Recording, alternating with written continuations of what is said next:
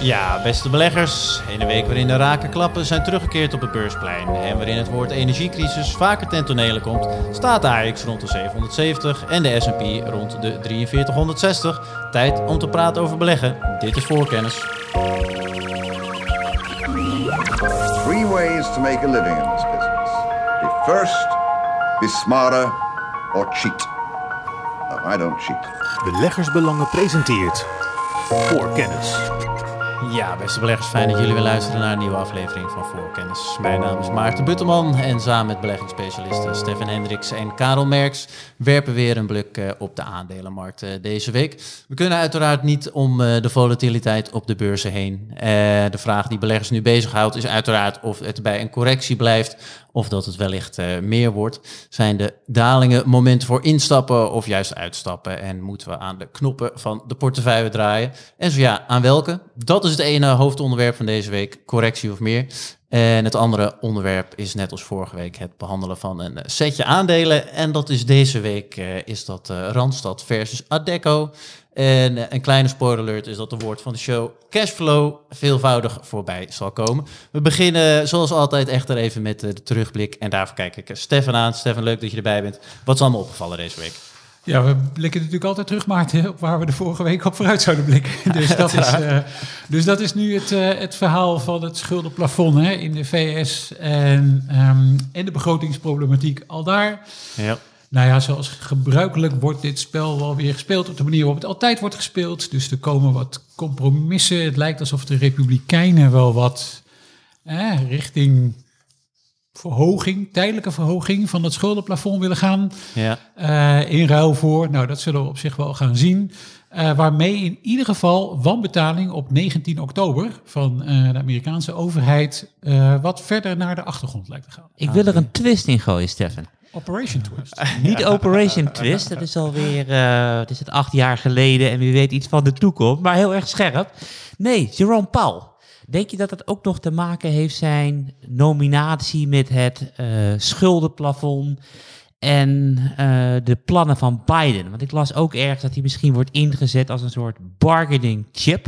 Kijk, wat leuk, de politiek komt erbij kijken. Ja, klopt. Want normaal wordt altijd uh, de herbenoeming van de Fed. Gebeurt altijd in augustus, tweede helft van augustus uiterlijk. Ja. Het is nu al oktober en ja. we weten nog steeds niet of Jerome Powell mag blijven. En je hebt de, de bedmarkten in de Verenigde Staten. In mhm. augustus scoorde die bijna 85, 90 eh, procent dat Jerome Powell in tweede termijn uh, zou mogen blijven. En het is nu afgekaffeld tot 60 procent. En sommige mensen zeggen van ja, als mensen in de Democratische Partij een beetje lastig aan het doen zijn en de plannen van Biden uh, van zoveel biljoen niet willen steunen, dan wordt misschien Jerome Powell opgeofferd om dan toch nog die plannen er doorheen te krijgen. Hoe zie jij dat, Stefan? Nou, we krijgen nu de, indruk dat het echt uh, heel erg hangt, ook binnen de Democratische Partij zelf. Dus het is, was het maar zo simpel dat het alleen de Republikeinen tegen de Democraten waren, dan was het een vrij eenvoudig iets geweest. Maar daarbinnen speelt ook nog iets. Ook binnen de Democratische Partij heb je natuurlijk ook een wat conservatieve vleugel. En je hebt een wat progressievere vleugel. Nou, die progressieve vleugel die zegt, nou, we moeten dat hele pakket van die sociale ondersteuning, van wat was het in totaal, 3,5 biljoen dollar geloof ik. Ja, dat moet er echt doorheen. Terwijl er ook democraten zijn die zeggen, nou, dat hoeft ook weer niet zo. Laten we nou eens beginnen met die infra van anderhalf miljoen. Dat is misschien eigenlijk wel belangrijk. Dus eh, het is een soort, het is niet eens twee sporen, maar we hebben het eerder nog over vier sporen, denk ik. En is het, dan ben ik dan ook benieuwd naar, want is het, uh, het is in het verleden wel vaker voorgekomen dat uh, de shutdown er wellicht aan zit te komen. Heeft dat impact, grootste impact op de beurs? Of is het een beetje ruis? Of is het nu ook, omdat het gekoppeld zit aan de eventuele investeringsplannen die er doorheen moeten, dat het wat groter uitgelicht. Ja, het geeft, wel veel, het geeft wel veel onrust. Dus um, een van de dingen die wel interessant was afgelopen week is dat President Biden die probeert natuurlijk zoveel mogelijk dat congres onder druk te zetten. Om te zorgen dat al die plannen doorgaan en dat dat schuldplafond ook gewoon niet in zicht komt. Dus hij had ook allerlei CEO's daarvoor uitgenodigd. De bekende bank-CEO Jamie Dimon en de CEO van, van Citi. En die spreken er allemaal grote doemscenario's uit van ja, dat gaat echt, het wordt echt een recessie als je ja, als we in wanbetaling gaan, dan wordt de recessie, dan wordt de kredietwaardigheid van Amerika wordt verlaagd. Grootse probleem. woorden. Ja. Grootse woorden. Oké, daar komen we ongetwijfeld eh, nog een keertje op terug. Jamie Dimon, die zit er ook al, weet ik veel hoe lang trouwens. En blijft lang zitten ook nog. Ja, oké. Alle banken zijn dat. Hè? Vooral de bankensector is de sector met de langzittende CEO's eh, in de Verenigde Staten. Karel, als je toch aan het woord bent, we gaan meteen even toe waar eh, jij naartoe hebt gekeken allemaal en waar je mee hebt bezig gehouden afgelopen week. Met alle feedback van onze luisteraars. Kijk eens aan. Klopt, want ik ben een paar keer uit de bocht gevlogen. En dat vind ik misschien wel het leukste van deze podcast. Dat als ik iets zeg wat niet helemaal klopt, dat ik op mijn vingers word getikt. want ik heb onder andere gezegd dat eh, Unilever zijn kans heeft verspeeld om eh, dividend aristocrat te worden. Dat is 25 jaar dividend op eh, verhoging op rij. Ja. Ze zijn in 96 begonnen, dus ze zouden dit jaar officieel aristocrat kunnen zijn. En ik kijk altijd naar de kwartaaldividenden. Ja. En die Unilever verhoogde vroeger, althans 14, 24 jaar op rij, elk vierde kwartaal. En dat deden ze dus vorig jaar niet. Dus je had vijf kwartalen van gelijk dividend, zes kwartalen van gelijk dividend, zeven kwartalen van gelijk dividend. Dus ja, ik zag zeven cijfers die op elkaar leken onder elkaar staan. Dus ik denk, die hebben gewoon 2020 dividend overgeslagen. Dus dat hebben ze het achtste kwartaal gedaan, een heel klein beetje omhoog gegooid, waardoor ze nu officieel 25 jaar achter elkaar het dividend dus hebben verhoogd er hebben. Al is het natuurlijk wel niet elk jaar, maar is het één keer, wat is het, Eh, zeven kwartalen niet. Hmm. Maar ja, dan heb je natuurlijk wel eh, nog elk jaar één keer. Oké, Dus- nou, dus Unilever zit nog in, eh, zit nog in de race. Ja. En ik had gezegd dat dus de eerste Europese Unilever voorop liep. Dat is niet zo. Het is het Duitse gezondheidsbedrijf Fresenius. Mhm. Want die heeft al 28 jaar op rij het dividend verhoogd. Oké. Kijk, en dit heeft me wel geleerd van eh, dat ik beter op zoek moet naar Europese data. En het is echt eh, een crime om nauwkeurig Europese data te vinden. Terwijl een kind van acht eh, op YouTube of op, op Google de meest uitgebreide dividendinformatie uit de Verenigde Staten naar boven kan halen. In Europa is dat toch op een of andere manier lastig. Oké, we hebben nog meer Europese dividendinformatie nodig, eh, blijkbaar. Maar fijn dat er vanuit het publiek gewoon correcties komen. Ook dank overigens naar degene die nog eh, op het forum van beleggersbelangen.nl gereageerd hadden met een paar inhoudelijke opmerkingen. Wordt zeker gewaardeerd. Heb je, Karel, eh, nog ergens ook op de beurs naar gekeken eh, de afgelopen iets dat je opgevallen was? Ja, wat wel heel erg opvallend is dat twee aandelen een all-time high hebben bereikt. En eh, eh, beide aandelen zijn sinds half augustus met 25% gestegen. Alleen het zijn twee tegenovergestelde aandelen. Oké. Dus het is eh. Netflix. Ja. Niks gaat Netflix stoppen, gaat alleen maar omhoog. Het is natuurlijk een aandeel wat in de pandemie heel erg goed gedaan heeft. Hmm. Omdat we thuis allemaal series en films gekeken hebben in de lockdown. Mhm. En het andere bedrijf wat 25% gestegen is, is Live Nation. Voor het eerst boven de 100 dollar.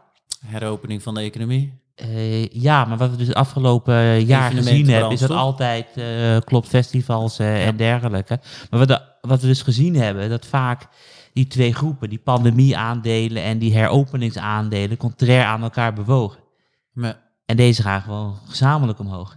ja, Dat vond ik wel heel erg eh, opvallend. En, en wat ook, wat we niet kunnen vergeten, is eh, de gasprijs, die natuurlijk ja, eh.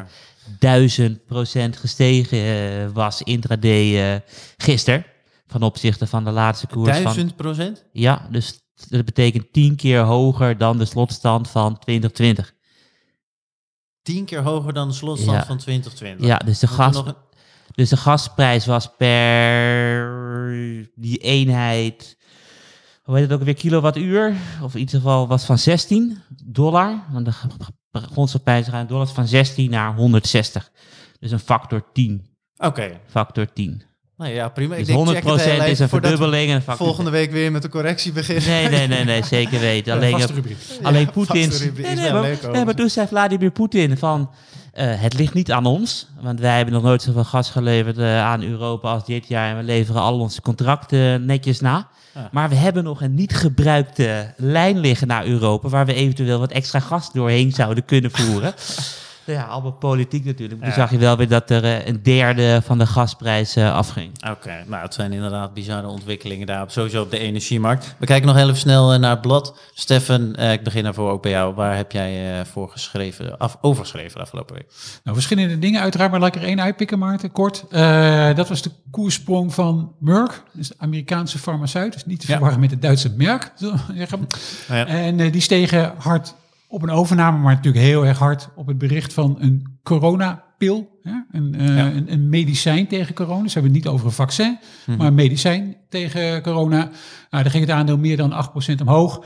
Nou, dat is op zich alweer interessant om te zien hoe markten dan werken. Dus Merck gaat omhoog op iets wat nog geen goedkeuring heeft gehad, waar wel voorlopige orders liggen, onder andere van de Amerikaanse overheid en van de overheid van Singapore. Mm maar het is er nog niet echt. Dit waren uh, testresultaten uit de derde testfase. Maar je zag al wel aandelen van vaccinproducenten en testproducenten echt zwaar onder druk komen. En die liggen er sowieso, die, die aandelen van die vaccinfabrikanten, dus de Moderna's en de BioNTech's, die liggen er echt al een paar maanden uh, akelig bij. Oké, want ik dacht dat Pfizer juist uh, toch op uh, recordhoogte koerste? Of is nee, dat ook weer afgekomen? Dat is ook al een tijdje geleden. Ja, die kwamen van de 50 ook naar, wat hebben we nu, uh, ongeveer, give or take 42. Oké, dus wel... Ook hard omlaag gekomen. Dus je ziet een beetje, er zit een zekere Efficiënt wordt altijd gesproken over marktefficiëntie. Dat wil natuurlijk niet zeggen dat de markt het altijd bij het rechte eind heeft, maar het wil wel zeggen dat de markt heel snel kan reageren. Kijk, dat is mooi. Roos. Karel, waar heb jij daar gekeken voor, overschreven voor blad? Moet ik zeggen? Uh, vooral over de gaming aandelen. Het verhaal van de week van uh, volgende week. Ook een mooie teaser. Vertel. Ja, altijd leuk om even in die spelletjes aandelen te duiken en kijken wat er naar gaande is. Ja. Want ze hebben natuurlijk een uh, flinke klap gekregen aan het begin van het jaar enerzijds ja, door uh, de Chinese overheid. Die heeft gezegd van ja, spelletjes is te verslavend. We gaan er wat aan doen. Het grootste spelletjesbedrijf ter wereld is natuurlijk Tencent.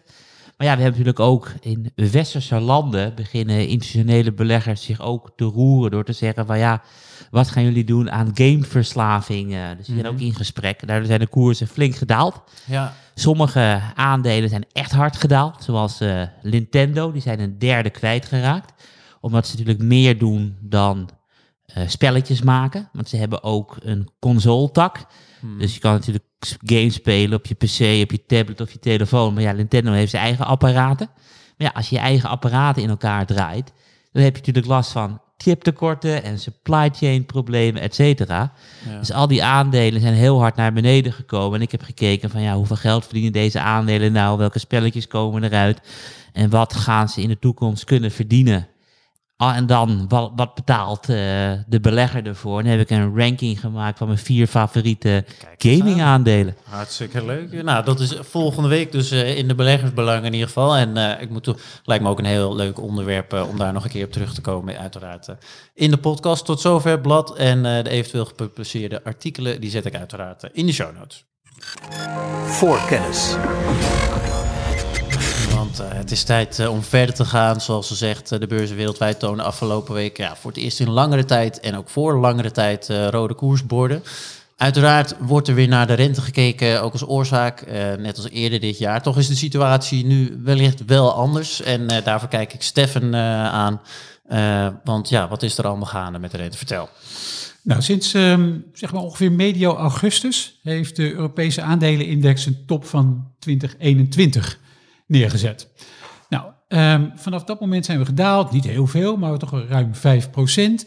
Uh, en is de Duitse tienjaarsrente met 30 basispunten opgelopen, dus 0,3 procentpunt. Mm En dan wordt er heel vaak direct die relatie gelegd. Hè? Oh ja, de rente loopt op. Ja, mm nee, dan, dan, lopen de koersen, dan lopen de koersen terug. Dus dan ben ik even gaan kijken, is dat nou eigenlijk zo? Hoe, hoe, hoe is die relatie eerder verlopen? Dus ik heb ook eens even gekeken, wat is er nu begin van dit jaar gebeurd? Ja. En tussen Eind 2020 en medio mei van dit jaar steeg de Duitse tienjaarsrente ook, met ongeveer 47 basispunten. Ja. Toen had de Europese aandelenindex nergens last van. Die liep gewoon met meer dan 11% op. En wat je zag, dat cyclische sectoren toen heel erg goed presteerden. Dus banken deden het goed, basismaterialen deden het goed, bouw deed het goed, retail deed het goed. Allemaal sectoren die je associeert hè, met, met een, een aantrekkende economie. Mm En nu kijken, tussen medio augustus en nu, zie je eigenlijk dat er in de Europese uh, aandelenmarkt eigenlijk maar een paar sectoren een beetje boven Jan blijven. Dus dan hebben we het over energie, Een procent 8, 9 hoger. Banken nog net een beetje 2 procent. En dan miniem reizen en vrije tijd. De rest staat allemaal in de min. Ja. Ook die cyclische sectoren zijn ook zwaar in de min. Dus uh, bouwen is in de min, basismaterialen uh, is in de min, retail is in de min. Dus dat gaat, dat gaat eigenlijk allemaal niet goed. Met andere woorden, er is dus wel iets anders aan de hand dan dat je kunt zeggen, oh de rente stijgt, dan daalt de beurs. Want dat was in het begin van het jaar dus helemaal niet zo. Nee. Uh, dus in mijn optiek is er één ding echt heel erg anders en dat is de reden voor die rentestijging. Dus aan het begin van het jaar waren we met z'n allen denk ik best wel blij. Iedereen keek weer uit naar heropeningen van de economie. Dat was het ontwikkeling. Dat was het thema toch? Heropening. Dus allemaal bedrijven, sectoren die, die daarop in konden spelen, die waren in trek. Um, daardoor steeg ook de rente omdat de groei aan zou trekken. En dat was eigenlijk een soort van zo'n positieve relatie. Hè? De rente loopt wat op, normaliseert wat. We gaan eigenlijk weer terug naar een situatie waarin de economie fatsoenlijk draait. En dan gaan dit, sectoren, dit soort sectoren uh, gaan goed presteren. Nu is dat helemaal niet zo. En waarom is dat? Is eigenlijk dat die rente stijgt, maar om een minder prettige reden. Dat is omdat inflatie en inflatieverwachtingen zo hoog liggen. En waar ligt dat mede aan? Nou, onder andere door ontzettend hoge stijging van energieprijzen, waar we het dus al eerder over hebben gehad. Gas hebben we al gehoord over eh, van Karel, maar ook olie. Mhm. En nu is die relatie opeens niet zo heel erg fijn. Dus nu zijn er maar twee sectoren uh, die profiteren. Dus de ene rentestijging is de andere niet. Het is te simpel om te zeggen, oh, de rente loopt op. Nou, daarom lopen de uh, koersen van aandelen terug. Ja, en dan ben ik benieuwd, heel kort, want vorige keer was het dus de groeiaandelen die echt inleverden. En nu dus ook niet, maar nu hebben ze ook wel een flinke klap gekregen, toch? De groei aan de hele trekken zij niet gewoon ook de boel mee? Of is het echt wel meer dan dat, uh, dan de angst is inderdaad voor inflatie? Wat, of tenminste, laat zo, hoe groot is de rol van de tech-aandelen die eventueel anderen meesleuren in dit... Uh... Nou, de rol van de tech-aandelen, Maarten, denk ik, moet je volgens mij zien op indexniveau. Dus het zijn allemaal wel zwaargewichten. Hè? Dus ja. uh, ASML is natuurlijk een zwaargewicht in de Stock 600 en in de Euro Stox 50 en in de AX. Hè? Dus op het moment dat ASML vanaf de top 10, 15, 20 procent in moet leveren, mm-hmm. dan hakt dat erin. Ja. Um, maar ik heb eigenlijk gekeken naar wat, wat er op, uh, op sectorniveau nu eigenlijk gebeurt en wat die rentestijging dan eigenlijk zou zeggen. En, en, en daar moet je het eigenlijk in zoeken wat mij betreft. Dus nu zie je uh, cyclische sectoren heel zwak. Terwijl cyclische mhm. sectoren aan het begin van het jaar, toen we nog allemaal uitkeken naar de heropening van de economie, juist wel heel erg sterk waren. Ja, oké, dat is toch inderdaad een groot verschil. Karel, jij wilde net uh, wat zeggen?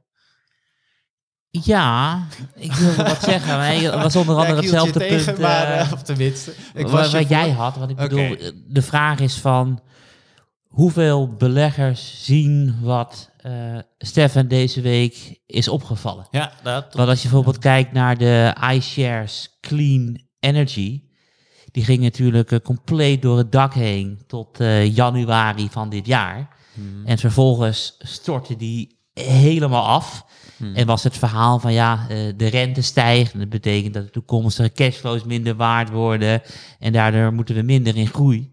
En uh, nu is het net omgedraaid. En ik vraag me af van, is dat bekend op het netvlies van beleggers? En ik heb natuurlijk afgelopen weken heb ik ook uh, soms wat vervelend aan toe, las ik op het forum van beleggersbelangen geroepen over grondstoffen en inflatie. Dat een van de belangrijkste thema's is die de belegger moet volgen. Hmm. Omdat inflatie nou ja, bijna letterlijk dodelijk is voor aandelen. Hmm. En ik heb natuurlijk wel eens in die podcast de tien of twintig afleveringen geleden gehad over, over Coca-Cola in de jaren zeventig. Ja. En Coca-Cola draaide werkelijk uh, geweldig en liet elke KPI, dus de Key Performance Indicator, sneller groeien dan de, dan de inflatie. Dus de winst ging sneller omhoog dan de inflatie, de omzet ging sneller omhoog dan de inflatie, dividend ging elk jaar omhoog met een tempo wat hoger was dan de inflatie, cashflows namen toe op een tempo hoger dan de inflatie. En wat deed Coca-Cola? Die ging min 80 procent. Nee, dus, de dus, dus, de, dus de belangrijkste vraag uh, die ik stel, en omdat ik het antwoord niet heb, stel ik hem aan Steffen. Nooit bedankt. ja, altijd fijn. Hoe, hoe tijdelijk is de huidige inflatie? Ik bedoel, wat ik vorige week al zei. Jeroen Paul zei, de inflatie is tijdelijk. Het is alleen uh, maart en april 2021 en daarna zijn we klaar. Nou ja, maart en april zijn voorbij. Dus hij vorige week uh, zei hij van ja, de tijdelijke informatie maart en april zal aanhouden tot aan het begin van 2022. Mm -hmm. Hoe lang houdt die inflatie aan. Want als die aanhoudt, dan is er een probleem voor de aandelenmarkt. Alleen iedereen denkt nog, nee, ik zeg het verkeerd, de beleidsmakers denken nog allemaal dat het tijdelijk is, omdat het te maken heeft met de problemen in de wereldwijde distributieketen. Ja, want eh, we hebben, eh, grondstoffen is dan een van de aanjagers van inflatie. Was ook, en uiteraard, des te langer die hoog blijft, eh, en dat is een beetje de onderliggende van dit gesprek. eh, van ja, nu is de correctie. eh, maar Stefan in het voorbespreken zei vanmiddag ook van ja, dit zijn wel ontwikkelingen. Dat als dat doorgaat, inderdaad, dan komen er ja, echt mindere tijden aan eh, mogelijk op de beurs. Ja, klopt. Kijk, dit ziet er niet zo goed uit als ik de, eh, ehm, als ik de, de moeilijke vraag van Karel, de 64.000 dollar vraag van Karel goed zou kunnen beantwoorden. Dan, dan zou het ook schelen. zijn. Ja. Kijk, wat het natuurlijk, eh, ehm, wat het uiteindelijk met inflatie is, is dat het echt begint te werken op het moment dat het ook doorgaat in de lonen. Wat ik tot nu toe alleen maar zie is, eh, en ik denk dat iedereen die gewoon eens een beetje op het internet kijkt naar nieuwsites, wat, wat zie je? Allemaal negatieve berichten over energierekeningen van mensen die gaan stijgen. Een heleboel Ja. wat duurder wordt. Tweedehands auto's wordt duurder, energie wordt duurder. Dus dit heeft eigenlijk, als je het e- allemaal bij elkaar veegt, gewoon een slecht effect op de koopkracht van mensen. Dat zou eigenlijk betekenen dat, dat de consumptie dus omlaag gaat. En dat is eigenlijk, eh, eh, daardoor krijg je dat de economische groei Ja. omlaag gaat. En dat, eh, ik denk dat ik het daar vorige week al kort over had gehad.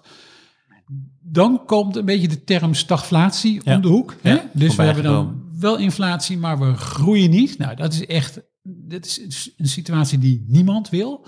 Ehm, en de volgende fase zou daarin zijn dat eh, prijsstijgingen wel door gaan werken.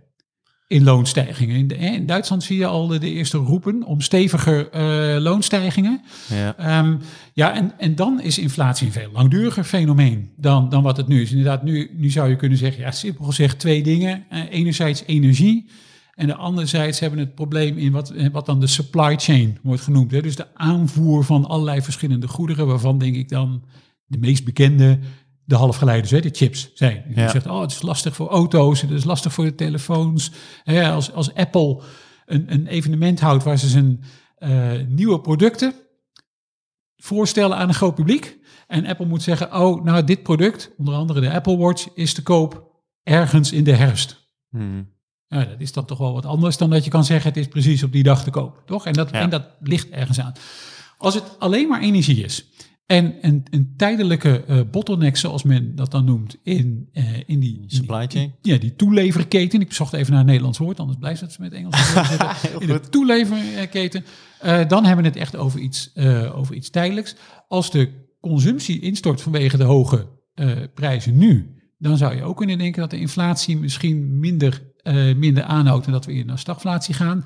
Wordt het niet opgelost, ja, dan blijft die inflatie eigenlijk langer voortduren dan we zouden willen. Ja. En hoe groot is de kans dat wij het zelf in werking stellen? Dus ik, bedoel, ik zei natuurlijk vorige week, de katoenprijs is met tientallen procenten gestegen, waar onze kleding de komende maanden allemaal duurder zal worden. Dus ik bedoel, wat heb ik gedaan? Ik heb alvast mijn polootjes voor de komende jaren, heb ik alvast allemaal gekocht. Ja, je hebt Ja, navolging gevonden op Twitter, ja. zag ik. Oh ja, ook wel. Die heb ik gemist. Nou, er waren, ik zag opeens in mijn eh Twitter-feed meerdere mensen die ook zeiden van... ehm, nou, je moet kleding gaan kopen, want de katoenprijs gaat omhoog. Ja, klopt. Dat Ik wilde, ik, wilde net, eh, ik wilde net gaan zeggen, nou Karel, ik denk dat jij de enige bent die zo bovenop de katoenprijs zit dat die kleding gaat kopen. Maar het is natuurlijk wel van belang om te weten, van, hey, gaat de consument meedoen, de ja of de nee? Dat is eigenlijk, als ik jou samenvat, van de kern nu van, hey, is het de supply chain problemen? Eh, gaat de consument meedoen, de ja of de nee? En dan is er natuurlijk nog ook verschillende Maar dan heb je een enorme boom. Heb je echt een enorme economische Ja, boom. maar die willen Maar we niet. Want als ik jou herinner, is 4% inflatie is een beetje de max waarin de aandelenbeurzen goed kunnen presteren. Ja, maar wel echt op, op lange termijn en een gemiddelde. Ik bedoel, in het begin zie je aandelen heel goed presteren. Ik bedoel, ik heb mijn kleding al voor eh, volgend jaar heb ik allemaal al gekocht. Ja. Eh, ik heb al extra tandpasta, tubus gekocht. En allemaal Nou, van die dingen die houdbaar blij zijn. Eh, Oftewel, mensen die inflatie zien, denken van ik kan beter nu dingen kopen dan volgende week. Of Ja. volgende maand. Dus op het moment dat maar mensen is- hun toekomstige bestedingen nu gaan uitgeven, krijg je een, een boom. Want al die bedrijven zullen hogere cashflows gaan genereren. Totdat volgend jaar niemand meer spullen nodig heeft, even gechargeerd gezegd. En dan komt die stagflatie Nou ja, als, Ja, maar het is eh, als natuurlijk- je dat doet, hè, inderdaad. Want dat volgens mij is het wel een beetje. eh wat de andere kant is. dat als allerlei kosten van jou omhoog gaan. Dus laten we wel wezen, in Nederland wordt wonen wordt natuurlijk duurder. Eh, Het Ja. verwarmen van je woning wordt duurder. Het rijden van je auto wordt duurder. Je kleding wordt duurder.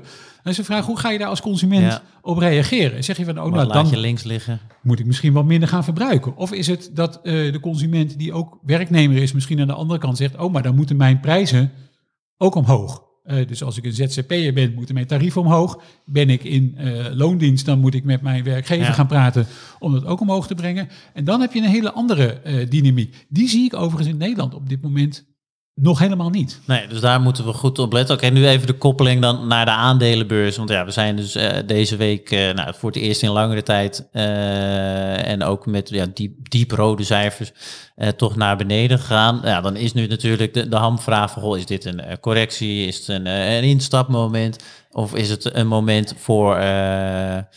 langere tijden van dalingen. En hoe koppel ik dat eventueel aan de invulling van mijn portefeuille en aan- of verkoopbeleid? Ehm, gewoon even uit de onderbuikgevoel ben ik in eerste instantie eh, benieuwd van eh, wat, wat is jullie eerste idee bij de huidige correctie? Is voorzichtigheid geboden? Mijn Eh, eerste is het- idee is dat het eigenlijk nog niks voorstelt. Kijk, Want we zijn nog misschien op... waar staan we nu? Je zei in de intro, zei je AX 770. 77. We hebben een high van 800. Ja. Dus er zit ongeveer 32 punten onder de high. Ja. Nou ja, 1% van 800 is 8. Dus we zitten op 4% onder de high. Ja. Eh, nou ja, ik, we hebben elk jaar altijd wel een correctie van 5 of 10% gehad. Ja. Dus we hebben het nu over dieprode koersen. Terwijl natuurlijk in het licht van de geschiedenis... Zonder dus. meer is zeker lichtrood. En Maar dan is de van vanaf- van, is, er, is het dus dan... Hè, want als jij zegt het stelt niks voor, dan zou je eigenlijk zeggen... nou, als dat zo is, dan is het wel voor het eerst in lange tijd... dat we er misschien een paar aandelen, ik noem maar een ASML of een BSI... tegen korting op dit moment verhandeld worden. Klopt, ASML is eh, min 20 gegaan natuurlijk. Ja. Eh, Ook maar staat dit jaar altijd nog, eh, weet ik hoeveel procent, eh, in de 50. plus. Ja. Heeft wel de koppositie van zwaarstwegende AX-fonds moeten weer overdragen aan Unilever.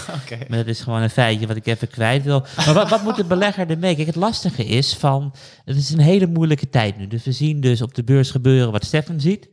Van eh, een beetje inflatieangst ont- ontstaan. En tegelijkertijd zien wij dat eh, economische cijfers, maakt niet uit waar je kijkt op de wereld, per saldo allemaal onder verwachting binnenkomen. Dus de Europese economie draait minder goed dan verwacht. De Chinese draait minder goed dan verwacht. De Amerikaanse draait minder goed dan verwacht. En als je kijkt naar de tien grootste economieën op de wereld onder de streep, die draaien ook allemaal minder dan verwacht. En de vraag is een beetje, tot hoe ver gaan die economieën afkoelen? Ja, dat, dat is inderdaad de vraag. En dan uiteraard de reflectie daarop op de aandelenmarkt. Ik ben nog wel benieuwd, want er hangt wel in de artikelen en het ge- bovenliggende gevoel van de dingen die ik lees in ieder geval, dat het meer is dan, eh, of tenminste er is angst voor dat het meer is dan bij voorgaande iets kleinere eh, correctie natuurlijk.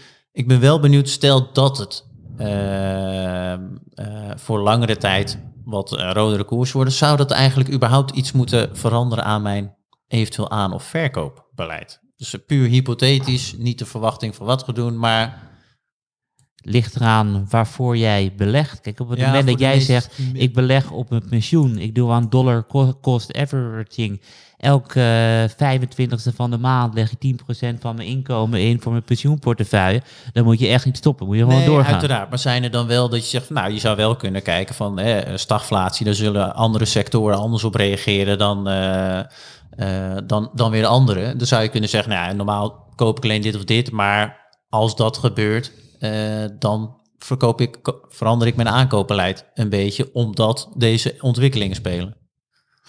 Of is dat eh, te, te moeilijk, te kort dag? Moet je dan echt wachten op een moment zelf, Stefan? Ja, dit is best een lastig. Kijk, ehm, ik beleg inmiddels al lang genoeg om een aantal eh, eh, correcties meegemaakt te hebben die meer zijn dan een correctie, hè, waarin echt beurzen keihard onderuit gingen. ja.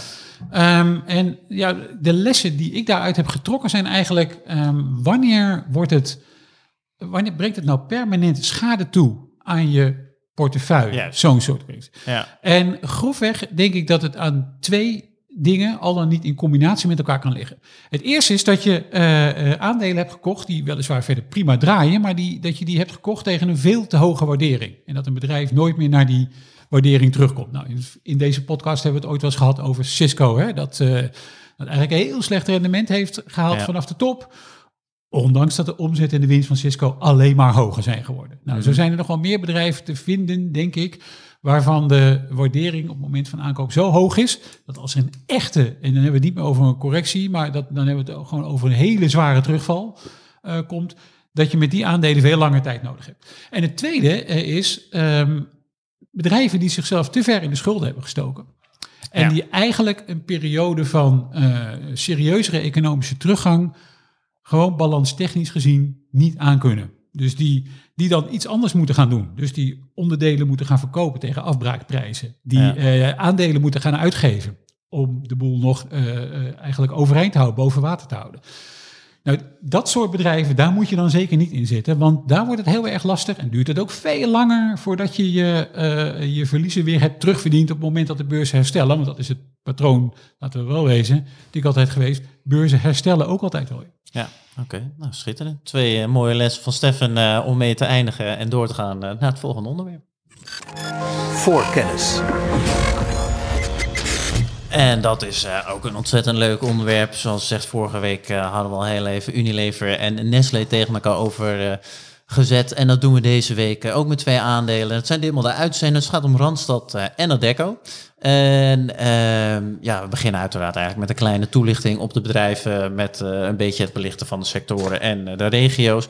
En ja, Karel, ik begin. Ik ben net bij Stefan begonnen, dus ik begin dit keer bij jou. Ja, ik heb dit keer het aandeel Randstad mogen uitpluizen. Mm Weer een hoop geleerd van wat ik nog niet wist. Nee.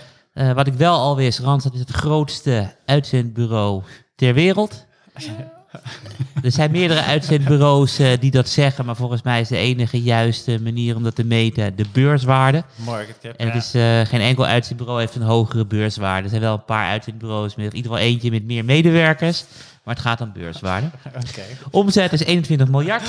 Ze ja. zijn actief in 38 verschillende landen. Ja. En in die 38 landen hebben ze 4715 verschillende kantoren. En dagelijks worden er uh, nou ja, ruim 550.000 mensen bij verschillende bedrijven in de wereld aan het werk gezet. Ja, is... En Randstad draait uh, behoorlijk lekker. De omzet in het tweede kwartaal uh, lag 16% hoger dan tijdens het tweede kwartaal van 2019. Dus de coronaklap zijn ze nou ja, meer dan hersteld, want de omzet staat op de hoogste stand ooit. Ja, en even kort, we komen later nog terug op de waardering, maar het aandeel de laatste jaren, hoe heeft dat uh, gepresteerd ten opzichte van... Uh, of de beurs, of gewoon zelf, het aandeel? Ja, een beetje zoals de AX over de afgelopen vijf jaar. Een beetje marktconform. Een beetje marktconform. Uh, Oké, okay, prima. Uh, Stefan, en uh, aan jou het woord voor uh, Adecco. Ja, dat is altijd leuk als je bedrijven vergelijkt. Dat heel veel bedrijven altijd over zichzelf zeggen... ja, wij zijn de grootste. Ja. wij, zijn de, wij zijn de beste.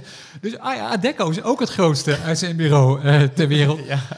Misschien na hun laatste, na hun laatste overname omzet is ietsje minder, in ieder geval over 2020, dan die van Randstad. Want we hebben het over 19,6 miljard.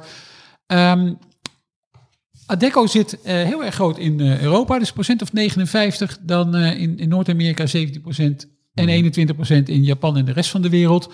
Um, marges liggen ietsje lager dan bij Randstad uh, bijvoorbeeld.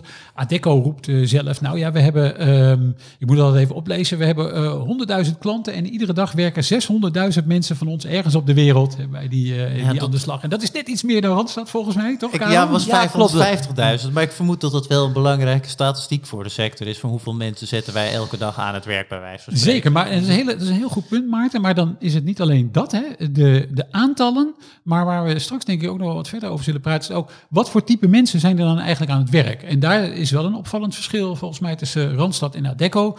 Bij Adecco zijn het heel veel tijdelijke krachten. Dus 85% van de omzet van Adecco bestaat uit het, het plaatsen van tijdelijke krachten. En, ja. uh, en maar een paar procent, procent of twee, drie, hebben het over wat Randstad perms noemt, volgens mij. Ja, en dat is overigens, ja, we gaan meteen door eh, in, in de strategie, want dat is een gigantisch verschil kwamen we achter bij het voorbespreken en jullie uiteraard bij het analyseren al. Ik vind het overigens gigantisch 85% tijdelijk. Dat impliceert gewoon heel veel werk, maar goed, dat kan ook een markt zijn. Karel, de term perms eh, is gevallen eh, in verhouding met het tijdelijke aspect van de werknemers van eh, Adecco. Hoe zit het bij Randstad? Ja, je kan op twee manieren natuurlijk mensen uitvragen. Eentje loop je naar je uitzendbureau toe, zeg je van ja, heb je een tijdelijke kracht voor mij? En in geval B loop je naar het uitzendbureau toe en dan zeg je van ja, ik heb geen tijdelijke kracht nodig, maar kunnen jullie permanent deze plaats vullen? Wat natuurlijk een hogere marge met zich meebrengt. Ja. En volgens mij heeft Adecco zit op eh 2% eh perms. Eh, Randstad zit op 37% perms. Gigantisch verschil. En Randstad zet ook in de toekomst vol in op die permanente plaatsen. Ja. En het groeit echt hard, want in de vorige call zei de CEO van Randstad... eh, Italy is the gift that keeps on gifting. en ik moet het even opzoeken hoor, dat groeide met 119% jaar op jaar het aantal perms. Waar, en waarom Italië? Is daar iets, eh, cultuur of zo? Nou, is arbeid een andere vorm van invulling? Dat is wel eh, interessant, want ook bij Adecco zie ik dat de marges in Zuid-Europa, ja. opmerkelijk genoeg, dus inderdaad Spanje, Portugal, eh, Frankrijk is ook wel ietsje, eh, en Italië inderdaad boven die van het concerngemiddelde liggen. En als je kijkt naar Noord-Europa of naar Duitsland, Ja. dat die marges daar lager zijn. Eh, en dat zou te kunnen maken dat, dat er misschien Regelgeving, contracten? Eh, Meer frictie, precies dat Ja. soort. Of, of meer, en meer frictie, dat je misschien wat meer moeite moet doen om, eh, om mensen aan om, hè, om werkgevers en werknemers aan elkaar te koppelen, eh, waardoor je daar ook een iets hogere eh, prijs voor kunt rekenen. Mhm. Maar dat was heel erg opvallend. Dat zag ik bij Randstad ook terug. En bij Adecco is dat dus ook het geval. Ja, oké. Dus die zitten in de Zuid-Europese landen. Zou voor Adecco dan interessanter zijn, bij wijze van spreken, dan misschien een eh, Randstad als die meer op eh perm zitten. In Maar die perms gaan ook in de zuidelijke landen die als kool. dus oh ja, 119 sorry, sorry, dat in zei Italië, wat ik zei. Maar als je kijkt naar de hele groep, dan in de afgelopen, wat is het, vier kwartalen is de omzet met 38% gegroeid. Maar die perms groeiden met 91% Dus Randstad heeft een strategie van willen echt vol inzetten op die perms. En dat Ja. is ook ons toekomstige doel, om bij zoveel mogelijk bedrijven vacatures niet in te vullen, maar gewoon die hele arbeidsplaats over te nemen. en gewoon te zorgen gewoon dat een er... kantoortje in het gebouw. Klopt, en hadden we, zaten eerst, eh, was beleggersbelangen natuurlijk onderdeel van Relax. Dus zaten we ook in de Relax Store in Amsterdam. En ze hadden ook een eigen Randstad intercedenten daar zitten. Oké, nou dan kom ik zo ook nog terug. Ben ik benieuwd naar de rol van intercedenten en de hoge mate van kosten die daar misschien eh, bij komen kijken. Even terug naar jou, Stefan, en Adecco. Want Karel zegt, Randstad zet volop in op perms. Dat is bij Adecco dus anders. Waar, hoe gaan zij strategisch, eh, wat zijn hun eh, richtpunten eh, voor de toekomst? Nou, Adecco bestaat uit drie divisies. Dat is de, de gelijknamige divisie, Adecco. En dan hebben we het eigenlijk meer over het klassieke, traditionele uitzendwerk. En, en, en de koppeling, die koppeling van werkgever en werknemer. Maar Adecco wil de groei eigenlijk halen uit die twee andere divisies. Want over de Adecco uitzenddivisie, daarvan heeft Adecco gezegd, nou we willen eigenlijk marktaandeel winnen. Maar daar blijven de ambities ook wel zo ongeveer liggen, wat eh Adecco betreft. Ehm, wat je, waar je heel veel nadruk op ziet bij Adecco zijn die twee andere divisies. Daar hebben ze er twee van. De eerste heet Talent Solutions. En dan moet je denken aan eh, eh, alle dienstverlening op, op HR, op Human Resources, zoals dat altijd zo vreselijk heet, gebied. Dus hebben we het over eh, assessments, dan hebben we het over coaching, leiderschapstrainingen, eh, et cetera. Wat, wat Adecco, het blijft hier eh, in de vreselijke Engelse termen hangen, maar wat Adecco upskilling noemt. Dus de vaardigheden van mensen verbeteren, zodat ze aantrekkelijker worden voor een werkgever en dat dat voor een werkgever ook aantrekkelijk is. Ja. Nou, dus die divisie die moet hard groeien. Dat is ongeveer, nou, denk ik, procent of 27 van de bruto winst. En, en daar wordt de groei nu heel erg op ingezet, dat is de derde divisie en die heet Modis. En dat zijn eigenlijk, eh, ehm, dan hebben we het over gespecialiseerde mensen, hoger opgeleide mensen, die in hele moderne digitale sectoren werkzaam zijn. En dat, is- dat, daar zit je meer tegen de consultants bijna aan. Oké, ja. En om die tak te versterken, heeft Adecco eh, de grootste naam, overname ooit gedaan in zijn geschiedenis. Dat was afgelopen juli. En is Akka Technologies overgenomen. Die doen min of meer hetzelfde. eh, maar dan heel erg gericht op luchtvaart en automotive. Dus je moet denken dat die hebben bijvoorbeeld research en development. Hè, dus onderzoek en ontwikkeling van eh, auto's, vliegtuigen. Dat wordt ook uitbesteed aan mensen die niet vast in dienst zijn bij, een, eh, bij een bedrijf, maar wordt, maar wordt uitbesteed. Ja. Nou, daar, daar profiteert Akka heel erg van. Dus dan hebben we het ook weer over consultants. En dan komt eigenlijk een Adecco in een heel ander concurrentieveld te zitten. Dus in plaats Ja. van dat de Randstad de grootste concurrent is, zijn opeens concurrenten bijvoorbeeld een Capgemini of een Accenture. Ja. Ja, dan is natuurlijk de vraag, waarom doet Adecco dat? Nou, Adecco probeert eigenlijk, ik heb in de voorbespreking gezegd, bijna wanhopig, maar dat is misschien een beetje oneerlijk, een beetje oneerlijk tegenover Adecco, maar doen in ieder geval enorm hun best om hun operationele marge op te krikken en om het cyclische karakter van het bedrijf wat terug te dringen. Ja. Eh, en dat doe je eigenlijk door dus duurdere krachten uit te zetten, die, hè, waar je gewoon een als bedrijf een hogere marge op kunt maken. Je hebt andersoortige klanten en andersoortige projecten, dus die projecten duren ook wat langer, eh, waardoor je ook wat meer omzetzekerheid hebt. Dat is Ja. ook heel erg belangrijk. En Adecco probeert, dus dat geeft een beetje de schaal van de ambities aan van Adecco. Ooit was de operationele winstmarge, zijn we, nou die ligt gedurende een economische cyclus zo tussen de 2,5 en de 5 procent. Dat wordt nu opgekrikt tot, let wel, eh, 3 en 6 procent. Is dat veel? Is Dat, dat is voor de, nou als je als, eh, als, als uitzender, als klassieke uitzender, nou als je aan, de, aan die 6% operationele, dat is dan EBITDA, dus dat is de Ja. operationele winst voor allerlei amortisatie van immateriële activa als goodwill, et cetera, dat wordt allemaal weggelaten daar. Dan is 6%, dat is best fors als je dat, als je dat haalt. Dus die, eh, dat streven is op zich in orde. En wat Adecco ook zelf zegt, nou nu halen we ongeveer 30% van onze operationele winst uit die wat minder cyclische en hoger renderende activiteiten, die twee divisies die ik net noemde, ja. hè, die Talent Solutions en Modus. Nou dat wordt straks, als we die overname hebben, hebben afgerond, wordt dat 40%. En daarmee hoopt Adecco natuurlijk dat karakter van het bedrijf wat te veranderen. Ja, en daarmee ben ik toch, en dan komen we weer terug op een iets sectorbrede blik. Want ik kan me voorstellen dat de eh, arbeidsmarkt, ja, dat is overkoepelend. Dus het is heel erg belangrijk, neem ik aan, welke sectoren jij mensen uitzet. eh, hoe jij draait. Ik noem maar, eh, Brunel zit eh, hevig in eh, de olietak. En die had toen, wat was het, een paar jaar geleden, echt last van het feit dat de olieprijs door de put heen ging. Zitten zij nog specifieke eh, sectoren heel groot en waar ze zich ook echt mee profileren en op te richten? Of, of is dat toch minder, zijn ze zo groot dat het al, al minder een rol speelt bij deze bedrijven? Nou, maakindustrie is sowieso één waar, eh, waar Adecco ook hoog in zit. En dat is een, op zich is dat een, een, groeiende industrie, dus dat is voordelig. Maar dan, en dat Ran, Randstad zal waarschijnlijk hetzelfde hebben gezegd, bij de tweede kwartaalcijferspresentatie zei Adecco ook, ja, door het chiptekort in de auto-industrie bijvoorbeeld, ja, Ja. die hebben dan even tijdelijk even minder mensen nodig. Dat merken wij, dat merken wij wel. Ja, In het traditionele eh uitzendwerk zat bijvoorbeeld ehm Adecco ook wat groter in, in sectoren als retail en in, en in vrije tijd. Eh, en hospitality, hè, zoals dus restaurants, hotels, et cetera. Nou, dat zijn, waren natuurlijk geen topsectoren hè, de afgelopen, eh, eh, wat zal het zijn, 18 maanden zo, eh, zo ongeveer. En vandaar ook, Maarten, dat, dat Adecco zoekt naar die andere, naar die sectoren waar, ja, om maar zo te zeggen, meer waarde wordt gecreëerd. Dus Ja. als je het hebt over luchtvaart of life sciences, hè, dus wel pharma, biotech, eh, eh, biochemie, et cetera. ja. Dat zijn sectoren waar meer eh, waarde wordt gecreëerd, waar je ook hè, misschien wat hoger opgeleid personeel voor nodig hebt, wat meer vaardigheden hebben, wat tegen wat hogere tarieven kunnen worden weggezet op een wat langdurige basis. Dat is eigenlijk, als je het snel zou willen zeggen, een beetje het idee wat Adecco nu heeft om te ontsnappen aan die cyclus die die eh, ja, eens in de zoveel tijd treft, die economische cyclus die uit zijn bureau echt gewoon als een boemerang in de nek. Dat is echt afschuwelijk. Dan klappen eh, winsten en koersen eh, in elkaar.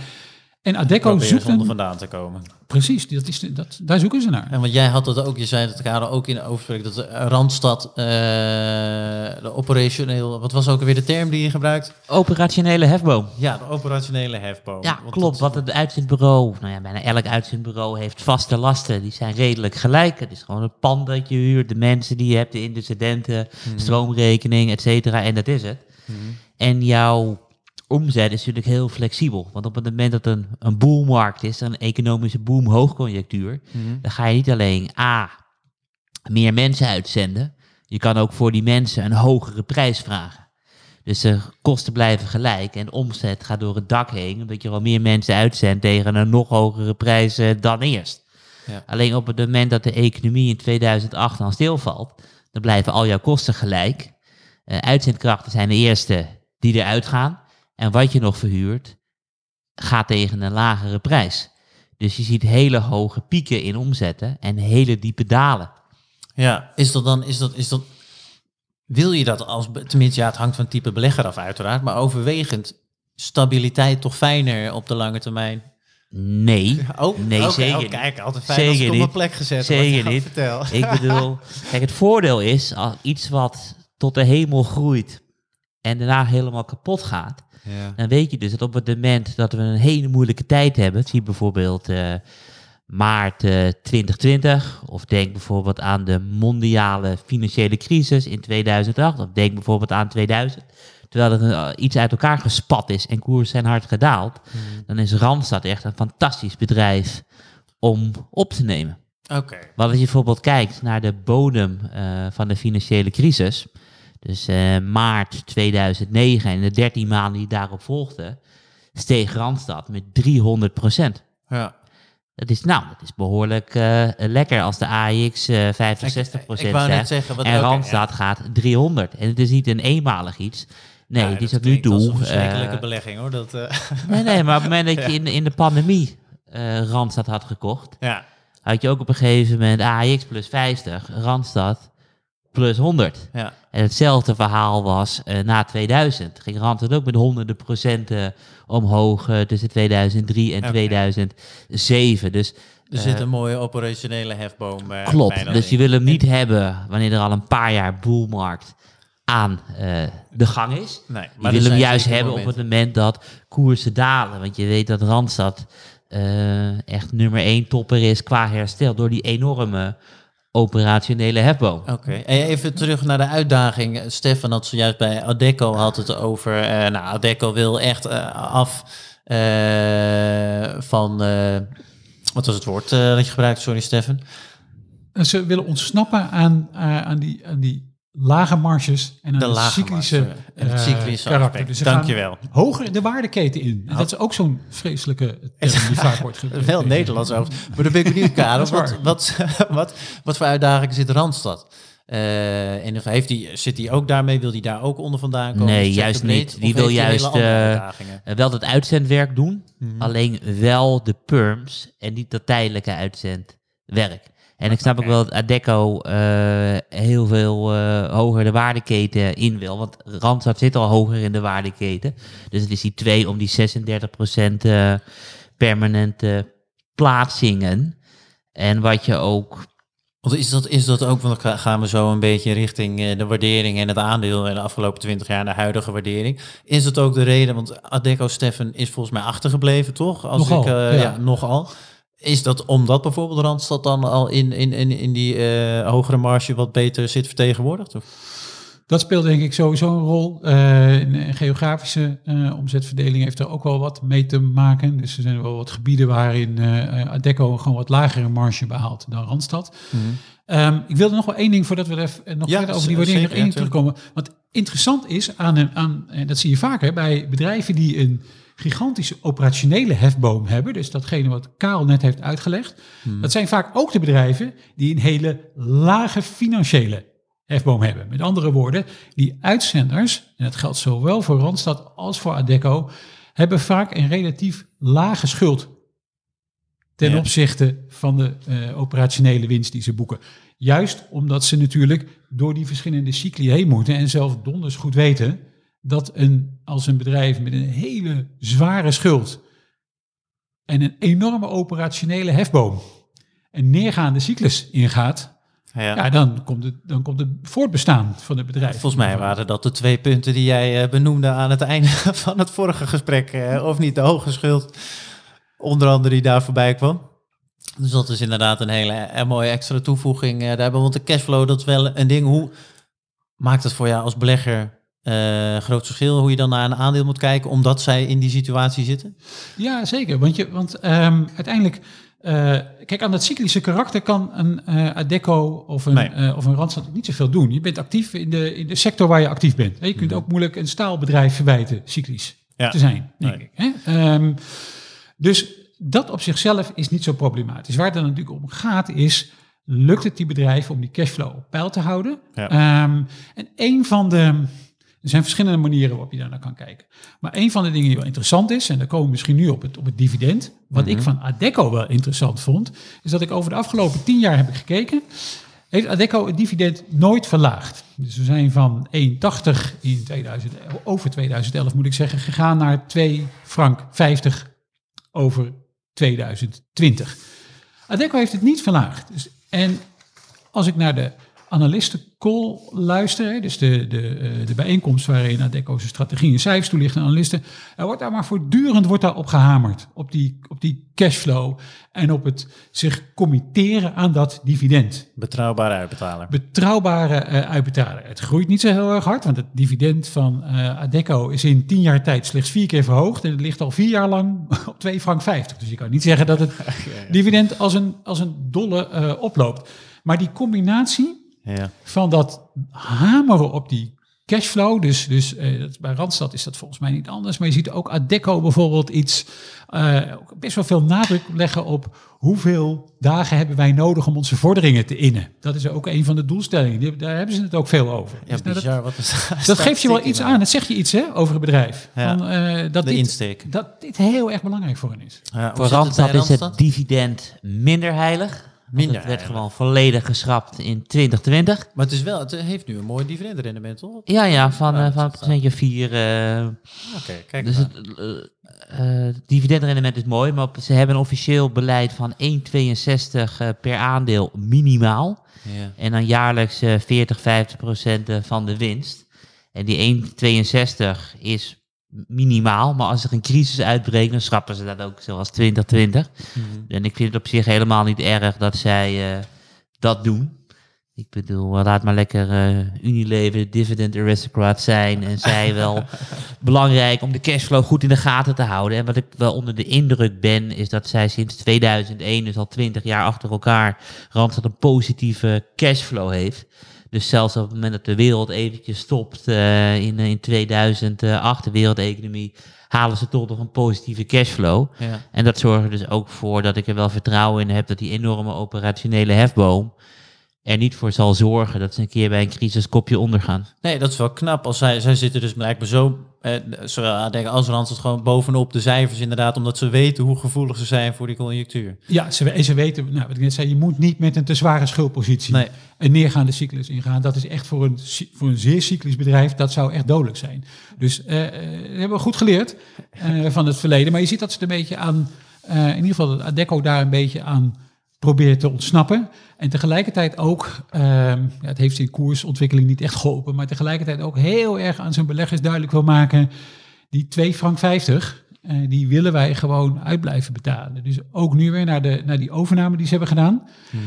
Dat was een hoop geld voor Adecco, want we hebben het over een overname van, uh, van Akka. Dat was dus 2 miljard euro, inclusief schuld, alles bij elkaar. Ja. Marktwaarde van Adecco als geheel is uh, uh, nou 7,4 miljard euro. Oké, is dus dat, niet, ik, voor mijn, uh, ik kan dat niet genoeg plaatsen, is dat, is dat, is dat niet een heel groot risico, wil ik niet zeggen, ze hebben het ongetwijfeld goed ingeschat, maar nou, in ieder geval grote stappen. Nee, dat zeg je juist heel erg goed, maar het, het, is inderdaad een, ik ben het helemaal met je eens, het is ook een groot risico en het wordt door de markt ook gezien als een groot risico. Dus dat dat akka, nog even los van het feit dat ik eh, zou over dat akka ook nog heel lang dingen kunnen vertellen over hoe zich dat in het verleden heeft ontwikkeld. Maar dat moeten we maar even niet doen. Maar het feit dat, dat zo'n bedrijf is aangekocht voor dit bedrag, ja. geïntegreerd moet worden, ja. gefinancierd moet worden. Hè, want Adecco heeft wel voor een miljard euro aan gewone obligaties uitgegeven, voor 500 miljoen aan uh, achtergestelde obligaties en dan nog eens een keertje voor 350 miljoen euro aan nieuwe aandelen. Dus dat, dat, dat zegt wel iets. Ja, hoe reageerde de, aan het aandeel destijds uh, om en nabij dat nieuws? Weet je dat zo uit je hoofd? Nou, het, ja, het aandeel ging een procent of acht naar beneden. En uh, heeft die lijn keurig vast weten te houden. Eigenlijk is gewoon ja, het, de, de koersgrafiek van Adecco van de afgelopen maanden... in vergelijking tot Randstad ook. Ook Randstad is natuurlijk wat afgekomen. Maar Adecco is echt hard uh, afgekomen. En dat heeft denk ik ook wel wat te maken met... Um, eh, ja, wat, met wat twijfel over eh, hoe geschikt deze transactie is voor Adecco. Of het bedrijf er echt door veranderd wordt. Of het financiële risico niet te groot is. En, en, ja, en of je dit soort grote uh, bedrijven goed kunt integreren. Is het, uh, heel kort vragen, daarna gaan we echt even afronden aan de hand van de waardering. Maar is het, is het aan dezelfde CEO die er al hele lange tijd is? Ik kan me voorstellen, als het zo'n andere grote stap is, dat er daarvoor door een, of een CEO of raad van bestuur die zegt van hey, we moeten echt een andere richting inslaan. Of is het nog zijn, zijn dezelfde mensen die er altijd uh, aan boord hebben nou, gezeten? De CEO zit er volgens mij, het is wel een goede vraag, ik weet niet precies hoe lang, maar die zitten al wel een paar jaar. Okay. En, het, en het doen van grote overnames is ook niet zo vreemd voor Adecco. Okay. Ze hebben in 2009 die Modis-divisie, waar we het eerder over hebben gehad, ja, ja. dat was ook een grote overname. Dat was destijds 1,3 miljard dollar. Okay. Uh, daar hebben we het over 12 jaar geleden. Dus het is niet vreemd voor Adecco dat ze dat doen. En ze zien het zelf, en trouwens ook een kredietbeoordelaar als Moody's, ja. Die zegt ook, ja tuurlijk, de schuldpositie neemt toe naar aanleiding van deze transactie. Maar tegelijkertijd vindt Moody's ook dat het bedrijfsprofiel van Adecco wel iets verbetert. En dan komen we dus weer terug op het, op het wat uh, minder cyclisch worden en het wat meer bewegen naar activiteiten Ja. met een iets hogere marge. Oké. En, Ik had- en, en, en ja, we moeten richting het slotwoord. Ja, niet alleen eh, omdat we al een, bijna een uur aan het opnemen zijn, maar ook omdat het pand anders dicht gaat als we dit eh, gaan opschieten, nog moeten uploaden. Nou, ik heb natuurlijk net verteld, Maarten, over Ja. dat eh, Randstad 300% gestegen is in een jaar eh, Ja. na de mondiale financiële crisis. Maar Ja. ik denk dat het ook even belangrijk is om te behandelen van hoe hard gaat een Randstad dan kapot als het misgaat. Oké. dus Dus, we, inderdaad, nog goed is wel kort, maar inderdaad, daar kunnen we niet omheen. Inderdaad, nee, uiteraard, dat wil ik ook vertellen. Want tussen, eh, tussen 98 en 2002 was er een negatieve periode. En toen ging het aandeel Randstad met 92% onderuit. Joh. Dat is echt enorm, want de grootste drawdown eh, rond de eeuwwisseling van de AX was 66%. Ja. En ik denk dat sommige mensen ook niet realiseren hoe groot het verschil is tussen een 66% daling en een 92% daling. En die is gigantisch. Ja, want op het moment dat je 66% gedaald bent, Mhm. dan moet je nog een keertje 76% dalen om bij 92% uit te komen. En wat ik altijd wel weer een grappige quote vind, is van wat is een aandeel dat 95% gedaald is? Dat is een aandeel wat 90% gedaald is en dan nog een keertje gehalveerd is. dus op het moment dat je richting die min 100 komt, hak het er altijd keihard in. Dus het gaat dan 90% onderuit in een crisis kan honderden procent tegelijkertijd eh, herstellen in het herstel. Dus ik heb ook gekeken van, wat doet Randstad nou op de extreem lange termijn? En ik heb data kunnen vinden vanaf 1991. Heel kort, ja. En de eh, AEX is dan met 1750 procent gestegen. ja. En, en Randstad met 3200 procent. Dus op de extreem lange termijn zorgt die operationele he- hefbomen voor dat Randstad wel van de AEX wint. Oké. En we hebben haast, maar ik denk dat jij en de luisteraars ook wel nieuwsgierig zijn.